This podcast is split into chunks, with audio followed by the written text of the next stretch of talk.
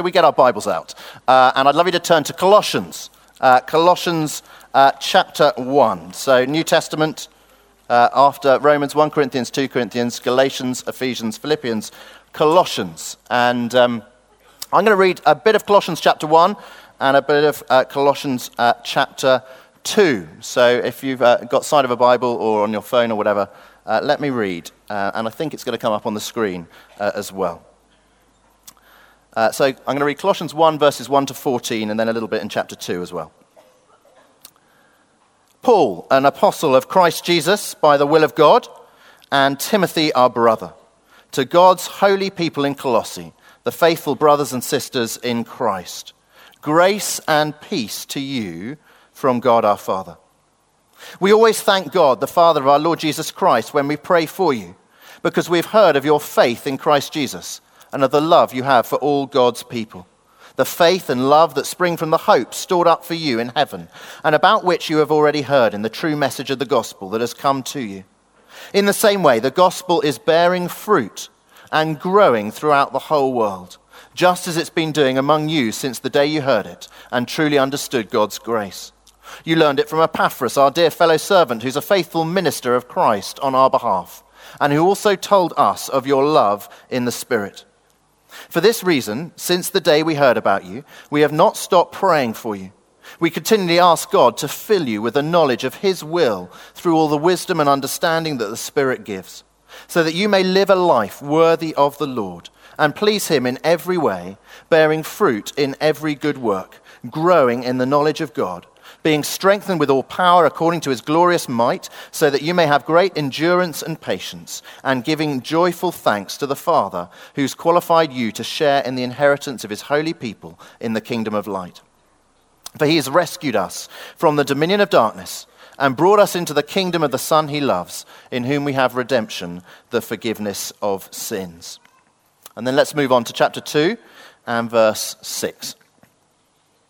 Paul continues. He says, So then, just as you receive Christ Jesus as Lord, continue to live your lives in him, rooted and built up in him, strengthened in the faith as you were taught, and overflowing with thankfulness.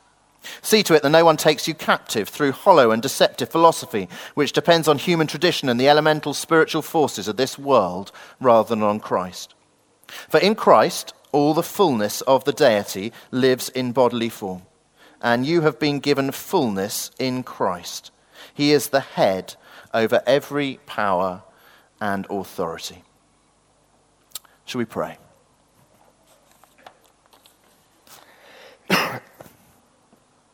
Lord Jesus, you are the head over every power and authority.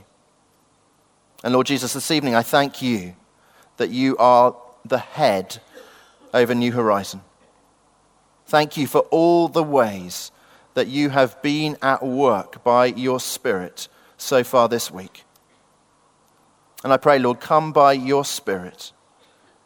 And Lord, use my words for your glory. And we pray this in your name, Lord Jesus. Amen. Well, I'd love to uh, start by a definition of a Christian. And I'd love you to look at chapter 2 and verse 6.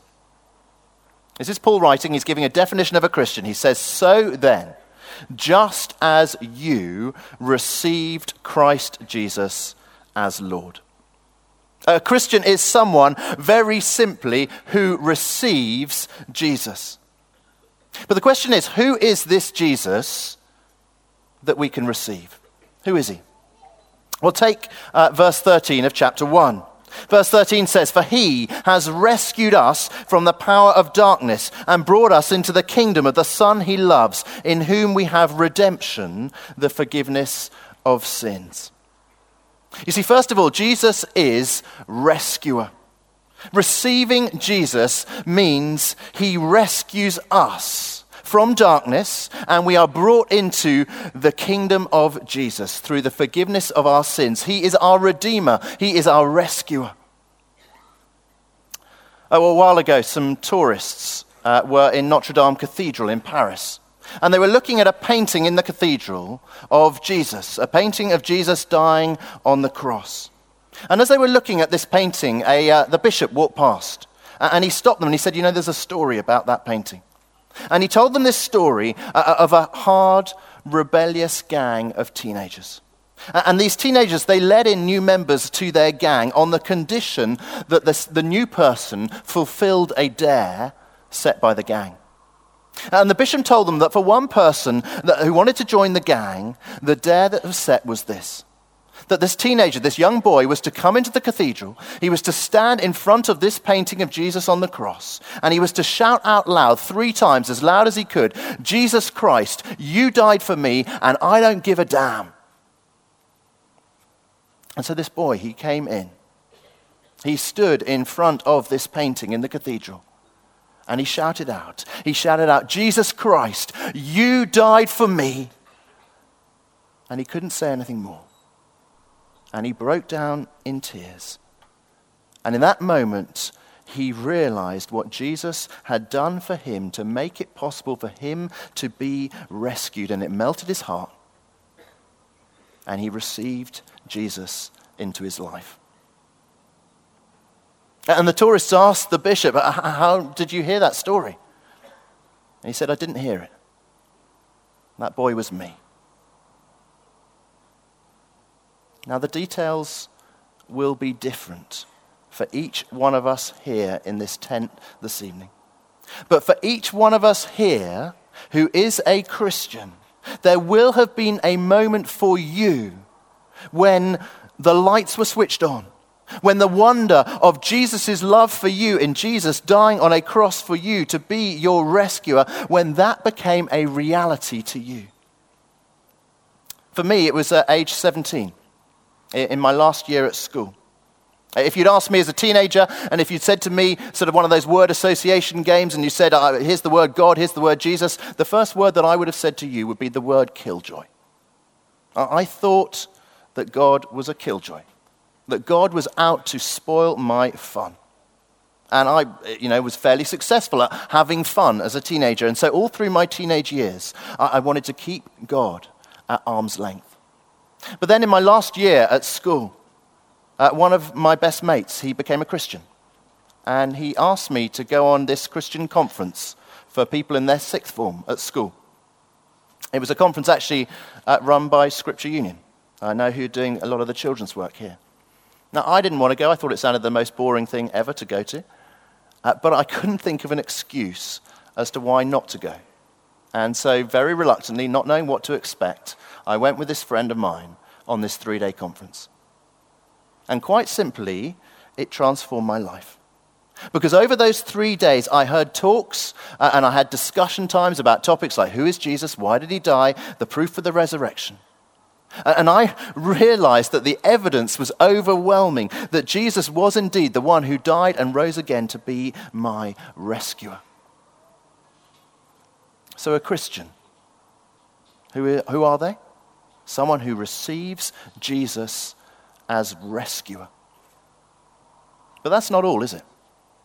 Have a look at chapter 1 and verse 16. Chapter 1, verse 16 of Colossians. For in him, that's Jesus, all things were created, things in heaven and on earth, visible and invisible, whether thrones or powers or rulers or authorities. All things have been created through him and for him. He is before all things, and in him all things hold together. You see, Jesus is ruler.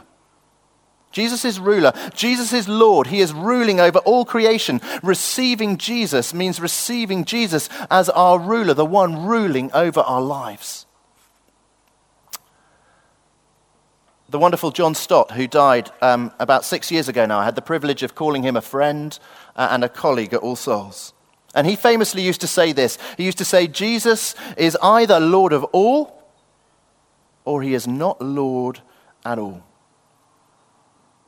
Or take possibly my f- most favorite quote ever by Abraham Kuyper. He was uh, the Prime Minister of Holland around 1900. He was a Christian. He also uh, founded a theological college. And he said this He said, There is not one square inch of this entire world over which Jesus Christ does not declare, This is mine. So, your work life, your love life, your finances, your fears, your strengths, your weaknesses, your faith, your doubt, your present, your future, whatever it may be, not one square inch over this entire world which Jesus Christ does not declare, This is mine. You see, to be a Christian is to receive Jesus as Lord, as ruler over every square inch of our lives. But that's still not all. Not just rescuer, not just ruler. Take Colossians 1, verse 27. Paul talks there about the riches of the glory of this mystery, which is Christ in you, the hope of glory. You see, Jesus is resident. When you receive Jesus Christ, he comes to live in you. He comes to be resident in you, Christ in you, the hope of glory. And if you are sitting here this evening as a follower of Jesus, you have received Jesus as rescuer, God for you. You have received Jesus as ruler, God over you. And you have received Jesus as resident, God in you. And so hopefully you can see why Colossians 1, verse 27 is, if you like, going to be our theme verse for tonight and the next couple of nights. Because in this week, when we're focusing on the person and the work of the Holy Spirit, this verse, it reminds us that the Holy Spirit is the Spirit of Jesus Christ, and He is resident in you. Christ in you the hope of glory. And so tonight, um, as we try and cover Colossians chapters 1 and 2, we're going to think m- more on how having Christ in us by his Spirit, how having Christ in us, the Holy Spirit, how that changes us, how that transforms us. Then, tomorrow night, as we look at chapters 3 and 4 of Colossians, we're going to think about how Christ in you transforms others, how, how, Christ in you transforms the world, how the Spirit works through us, through you and me, to bring transformation to others. And then on the final night, on Friday night, we're going to have a think about that second half of Paul's little statement. He says, Christ in you, the hope of glory. How is the Holy Spirit? How is He the hope of glory for you and for me?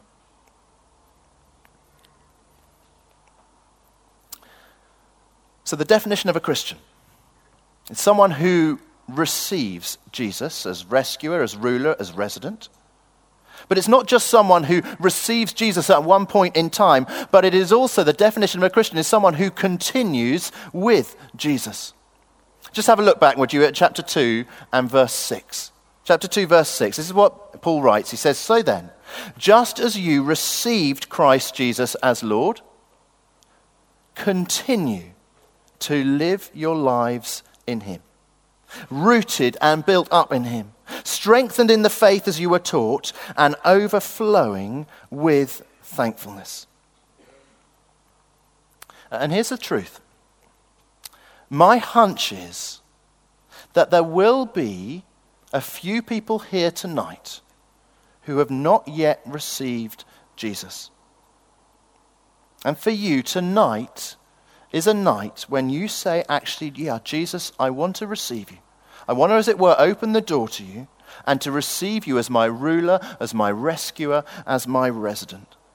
And that would be the most amazing thing for you to do tonight. I'm going to pray a prayer at the end of the talk that might give you, a, if you like, a framework, a means of you receiving Jesus. But you know, for, for most of us, for the bulk of us here, who've already received Jesus at one point in the past, all of us, we will, if we're honest, we will have those moments at some point or other where we ask, Am I really going to continue as a Christian? Am I going to continue living for Jesus? Just in the last uh, couple of months, I've been uh, meeting up with someone uh, who I thought, I, I, knew them vaguely, And I thought they were this sort of mega mature, you know, faith filled, spirit empowered Christian. You know, this guy, his, his Christian CV was so impressive. But when we met up a few months ago, we met up to chat, and he broke down in tears as he described to me, if you like, the public persona that he presented to others compared to what he was actually thinking in private. And actually, he was saying he was thinking, should he no longer continue as a follower of Jesus? Should he just give up on Jesus altogether? Now, if we are honest, every single one of us here who has received Jesus, who is a Christian, we will all have those moments to a greater or lesser extent at some point. Whether it's a sort of completely thinking, am I just going to stop following Jesus altogether? Or, or whether it's just sort of more quietly, more slowly, just pushing Jesus to the margins of our life. We'll all have those moments. And it would have been just the same for those Christians that Paul was writing to in Colossae. I don't know if you noticed as I read at the beginning of chapter 1, in verse 7, we read that the Colossians, they became Christians through this guy called Epaphras. Epaphras uh, taught the gospel to them. But if you go to the end of Colossians, actually you read something really fascinating. In Colossians 4, verse 12, you read Epaphras' prayer for the Colossian Christians. And it's fascinating what he prays. It's going to come up on the screen. Look at what Paul writes is Epaphras' prayer for these Colossian Christians. He says this Paul says, Epaphras, who is one of you, Epaphras was from Colossae. He was from Colossae and he taught the gospel to the Colossians. Uh, Epaphras, who is one of you and a servant of Christ Jesus, sends greetings. He is always wrestling in prayer for you, that you may stand firm in all the will of God, mature and fully assured. And I take it that that is Epaphras' heart for these Christians who he was responsible for them coming to Christ, humanly speaking. That his prayer is that they are mature and that they are fully assured. And I take it he prays those two things that they might be mature, that they may be fully assured, because he knows that a lack of assurance and a lack of growing in maturity are the biggest dangers to you or I continuing as a Christian. And so tonight, I'd love us just to look at those two things in turn and see that the Holy Spirit, that Christ in you, Christ resident in you, he transforms us in those two areas in the area of assurance and in the area of maturity as a Christian. So let's first think about the area of us feeling fully assured as a Christian? How do we feel fully assured as a Christian? This is the danger of what I've called second rate Christian syndrome.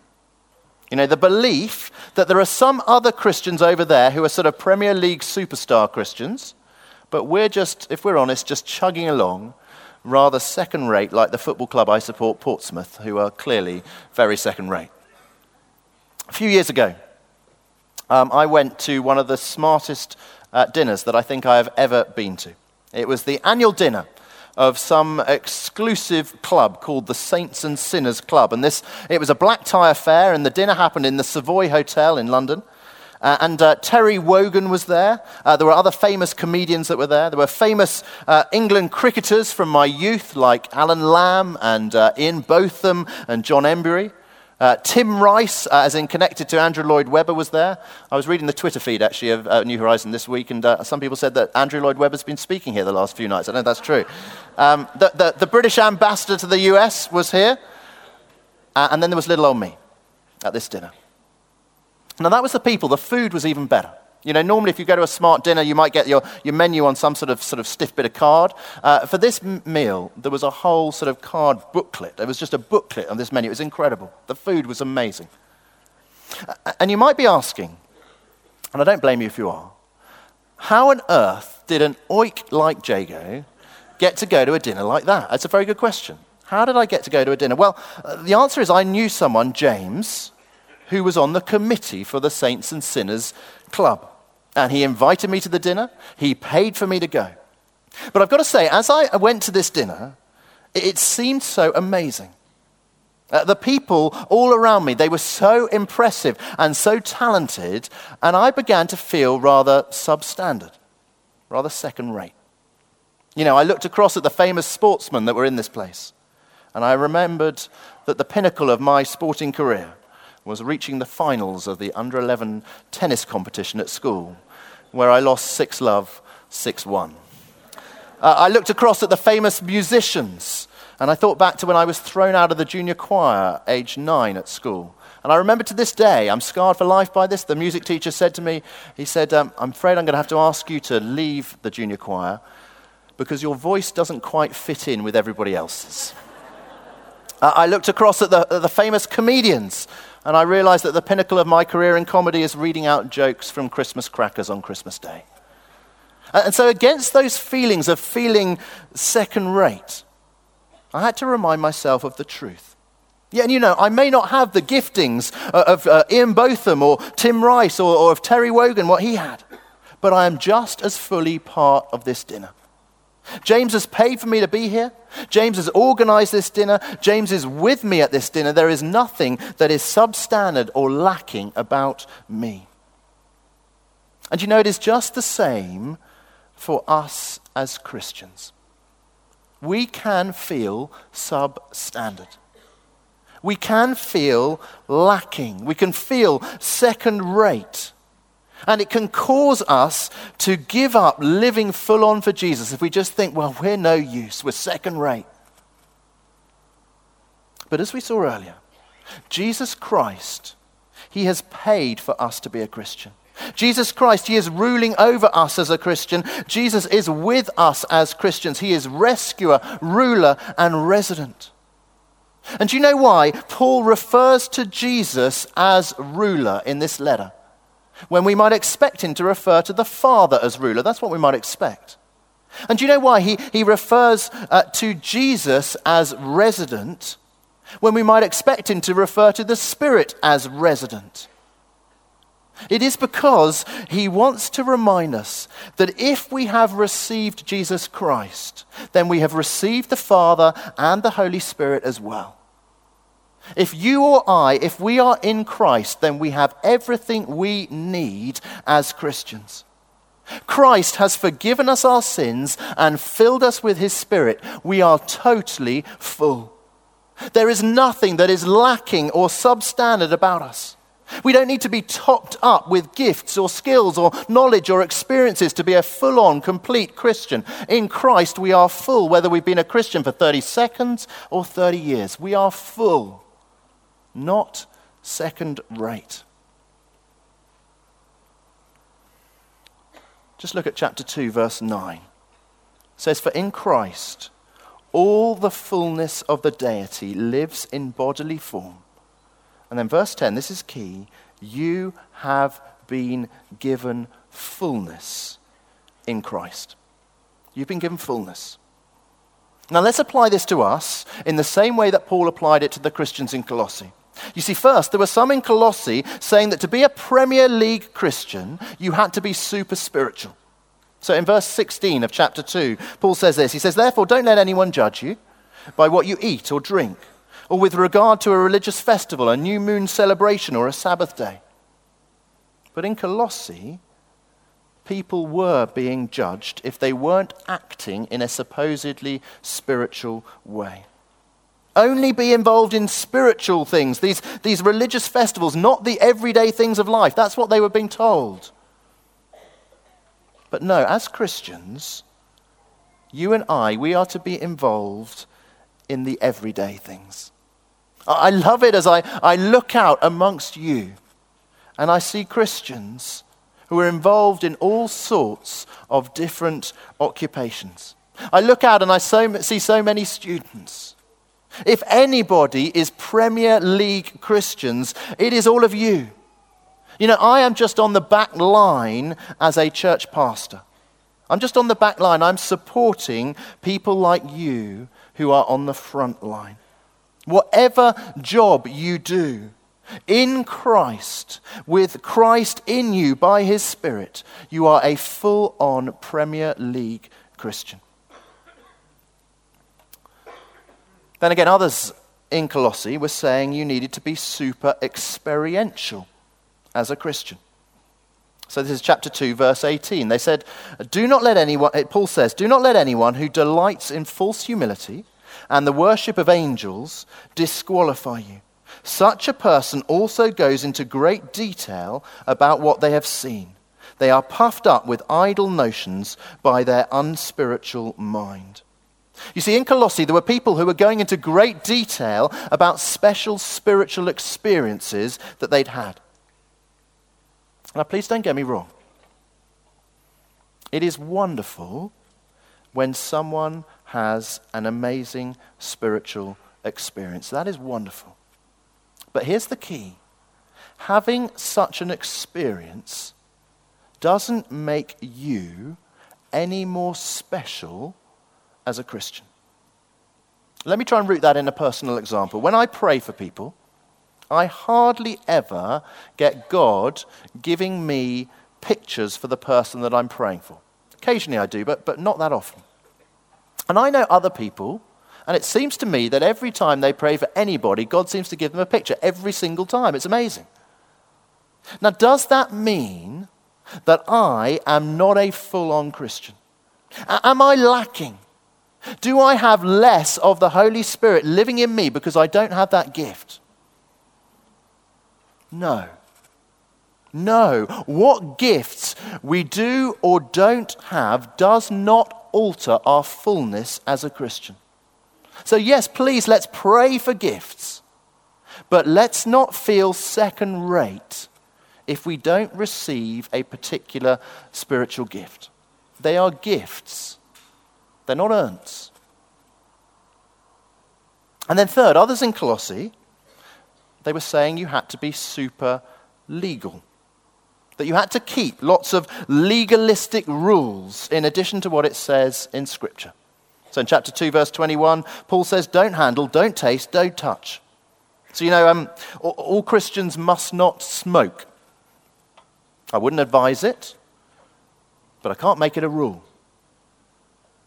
Uh, all Christians must read their Bible and pray every day. It's helpful, very helpful. I'd advise it, but it's certainly not a rule. You see, above all, Christ in you. It is not about everyone becoming like clones, identical. No, it is about everybody becoming like Jesus. And that means letting God, by His Holy Spirit, make each one of us more and more unique making each one of us more and more as He intends each one of us to be, more unique, not more identical. And so, if you are sitting here this evening lacking assurance as a Christian, if you are feeling like a second rate Christian, for whatever reason, I want to say, please, please hear Paul's words to you again. Chapter 2, verse 10, he says, You have been given fullness in Christ. You have been given fullness. In Christ, we are full.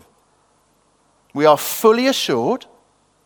We are fully a Christian there is no such thing as a second rate Christian. And a work of the Holy Spirit is to assure you of that.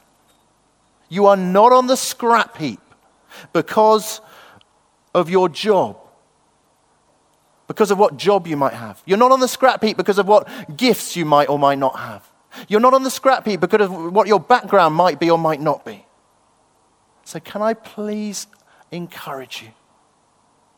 Please continue in Christ.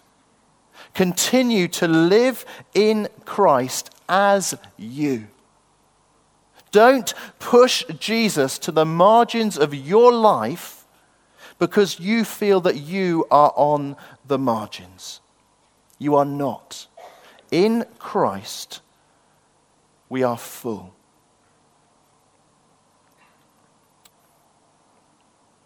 Let's move on finally to the, to the second danger. Not second rate Christian syndrome, but stuck in a rut Christian syndrome. You remember Epaphras, he was praying those two things for the Colossian Christians not just that they might be fully assured, but also that they would stand mature. And they'd stand mature. But here's the question how does Christian maturity happen when you or I feel stuck in a rut as a Christian? And what is the Holy Spirit's role in helping us not be stuck in a rut? You see, in Christ, we are full. We've seen that. We are fully assured. We are fully a Christian. We are full.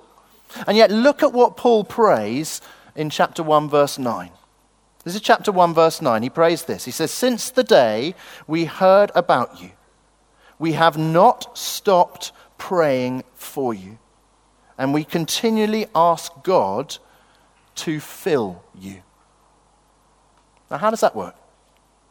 He said we are full, and yet Paul prays there for God to fill us. That's rather like a balloon. A balloon is full, and yet a balloon can be filled still more. You know, if I blew into a balloon, it would grow just as we are to be filled and to grow in maturity. A balloon's full of air, but it can be filled with more air. And that's the key. When we are filled, we are not filled with something different. No, we are filled with more of what we already have. You see, we continue in Christ and we are filled with more of Christ. Christ in us, the Holy Spirit. In Christ, we are filled. We don't need to, to look anywhere else to be filled than Jesus. Jesus is the one who fills us to maturity as he works in us through the Holy Spirit. And that filling, it is not a one off thing. As Paul famously writes to the Ephesians, he says, Go on being filled with the Spirit. But how does that filling happen? How does that filling happen so that you and I, so that we are maturing in our faith, not stuck in a rut as a Christian? Well, have a look at chapter 2, verse 7 again. Chapter 2, verse 7, he says, Continue to live your lives in him, rooted and built up in him, strengthened in the faith as you were taught. You see, maturity in Christ comes through teaching about Jesus. Or, or another verse, uh, chapter 1, verse 28. Paul says, Jesus is the one we proclaim, admonishing and teaching everyone with all wisdom, so that we may present everyone fully mature in Christ. It's again, maturity in Christ comes through teaching about Jesus. But it's not just teaching. Just look at the bit about filling in chapter 1, verse 9 again chapter 1, verse 9, he says this. He says, We continually ask God to fill you with the knowledge of his will through all the wisdom and understanding that the Spirit gives, so that you may live a life worthy of the Lord and please him in every way. See, those verses, they're a prayer. They're a prayer for the Spirit to work in you and I so that we might live a life worthy of the Lord and please Him in every way, so that we might be mature in our faith. You see, the more charismatic Christian will tend to tie the filling of the Spirit to times of prayer ministry as someone is praying for the Spirit to work in someone's life. Whereas the more conservative Christian will tend to tie the filling of the Spirit so exactly to the Word of God and when the Bible is open and a sermon is impacting our lives. And what we're seeing here in Colossians is that both are possible, that both are intertwined, and that both are necessary. It is receiving teaching about God the Son and asking God the Spirit, resident in us, to fill us with all wisdom and understanding as we hear that teaching and it is that together that stops us from suffering from stuck in a rut syndrome. And that is one of the key benefits of a week like this. In Christ, we are filled. We are filled to maturity.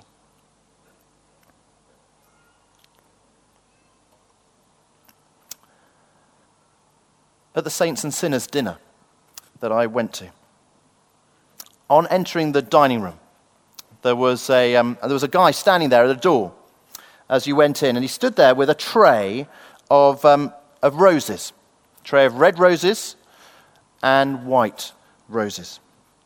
And as you went into this dinner, he said to each person as they were going in, he said, Saint or sinner? Saint or sinner? You had to declare yourself either a saint by picking the white rose, or to declare yourself a sinner by picking the red rose. I wonder which you would pick this evening saint or sinner? Which is you? I wonder if here this evening that there are a good number of us who would reach straight for the red rose because we feel that we are a second rate Christian. That we feel we're lacking the skills, that the gifts, the talents. We're lacking the godliness, the boldness in evangelism, the spiritual experiences of others around us, whatever it may be. We feel we are lacking. And so we go for the red rose. And I believe Christ would want to come alongside you as you clasp your red rose. And he'd want to give you a white rose to hold as well. And he'd want to say to you, Remember, you are also a saint. In Christ, you are full. You're full. That is your status. You are full. Christ, resident in you by his Spirit, assures you of that. You have all fullness in Christ. You are full.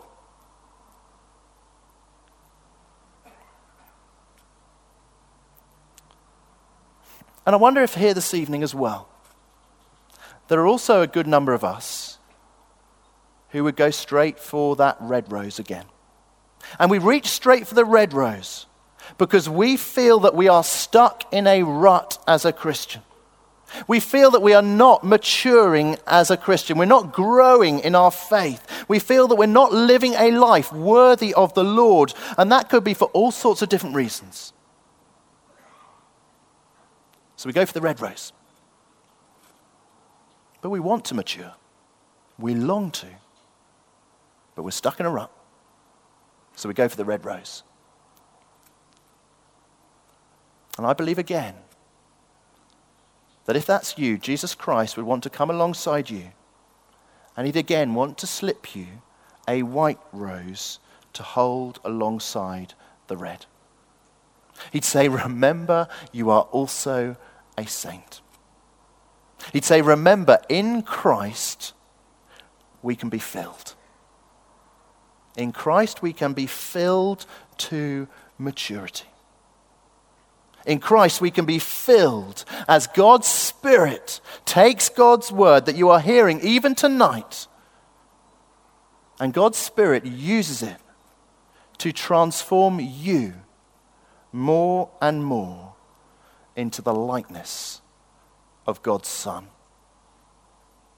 In Christ, we are filled.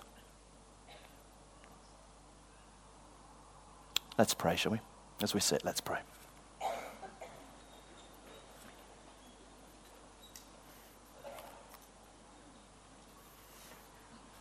Let's just be quiet for a moment, shall we? To um, each one of us, just allow a moment to process what we've heard. Just a moment to respond to Jesus in the silence.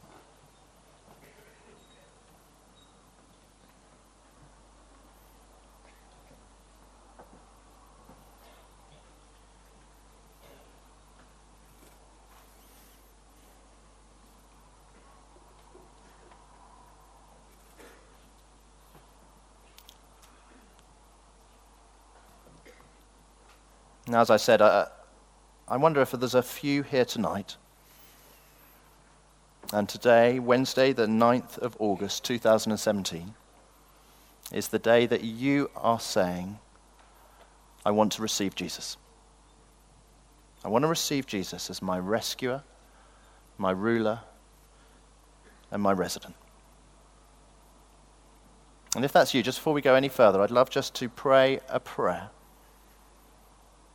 that you might like to echo in your heart. If you're saying that, that's me. Actually, I, I want to receive Jesus. So, just as we all have our eyes closed, I'm just going to pray a prayer.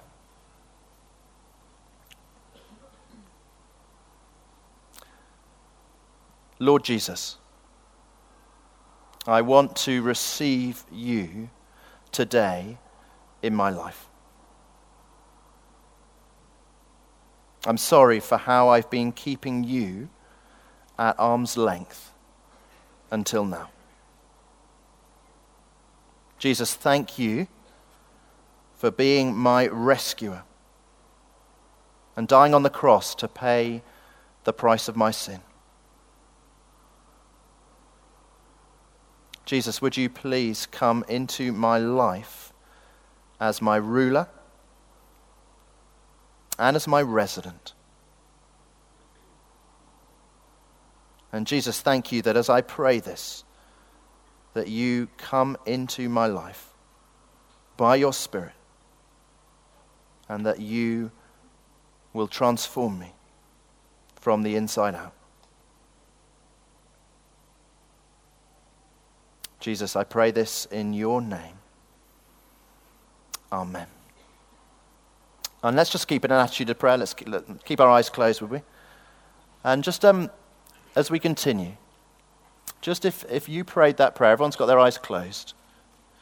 I'd love you, if you might be, to be bold and just to, as a marker for yourself before God, uh, just to raise your hand where you are just to say, yeah, that's a prayer I prayed. And I love, I'm not going to call you out in any shape or fashion, but I just so, so I can pray for you if you prayed that prayer. So if you just prayed that prayer, do raise your hand where you are.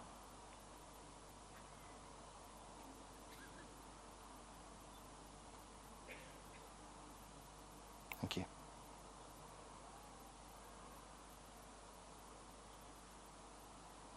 Let me just pray for those people.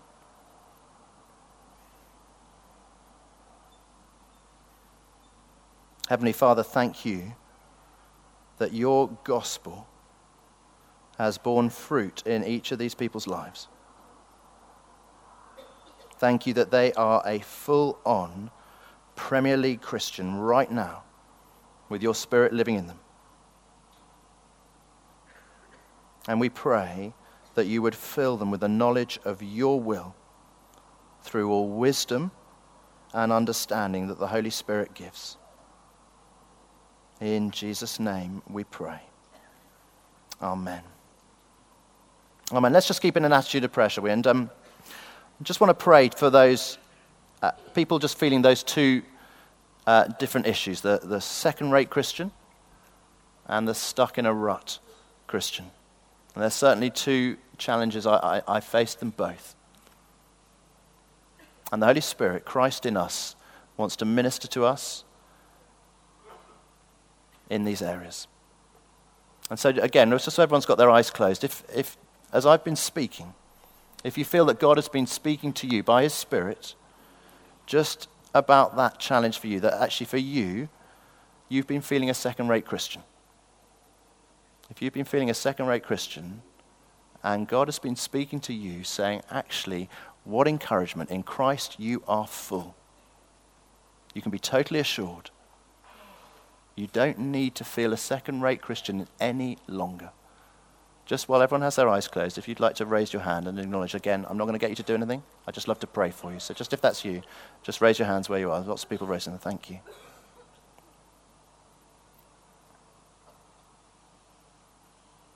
Thank you. Let me just pray for those people. Lord Jesus, thank you for each of these men and women. Thank you that in you they are full. And Lord Jesus, would you work in them by your Spirit? Would you assure them that they have everything in you? Lord, would they rejoice in a liberation of not having to compare themselves less favorably to others? Jesus, would you bless them? Would you use them? Would you give them the joy of recognizing how you have used them, how you are using them, and how you will use them? Lord Jesus, may they know in the very depths of their being that they have all fullness in you. Amen. And again, let's just do the second one. Let's keep in an attitude of prayer if that's all right. Um, and um, again, just the second one that's stuck in a rut. Christian. If that is you, if you're honest as you look back maybe at the last year, the last few months, and you have been very much feeling you are stuck in a rut as a Christian, you're longing to grow, to mature, but you feel you've been stuck in a rut. Just again, as people have their eyes closed, if you'd like to raise your hand, and I'd love to pray for you. Again, thank you for the hands going up around the room. Let me pray for you guys. Thank you. Lord Jesus, thank you that these men and women that they have a desire and a hunger to grow in maturity as disciples of yours. Lord Jesus, thank you that they long to lead lives that are increasingly bringing you more and more pleasure. Thank you, Lord Jesus, that in you we can be filled. And Lord God, we pray that each one of those who just raised their hands now, that you would fill them with all that they need. Lord Jesus, would you be working in them even this very night by the power of your Spirit? Would you be filling them and would you be growing them as your word works in them? Lord Jesus, may this coming year not be like the last one. May this coming year be a year when they're not stuck in a rut, but they are growing in greater and greater maturity in their faith in you. And we pray this in Jesus' name. Amen.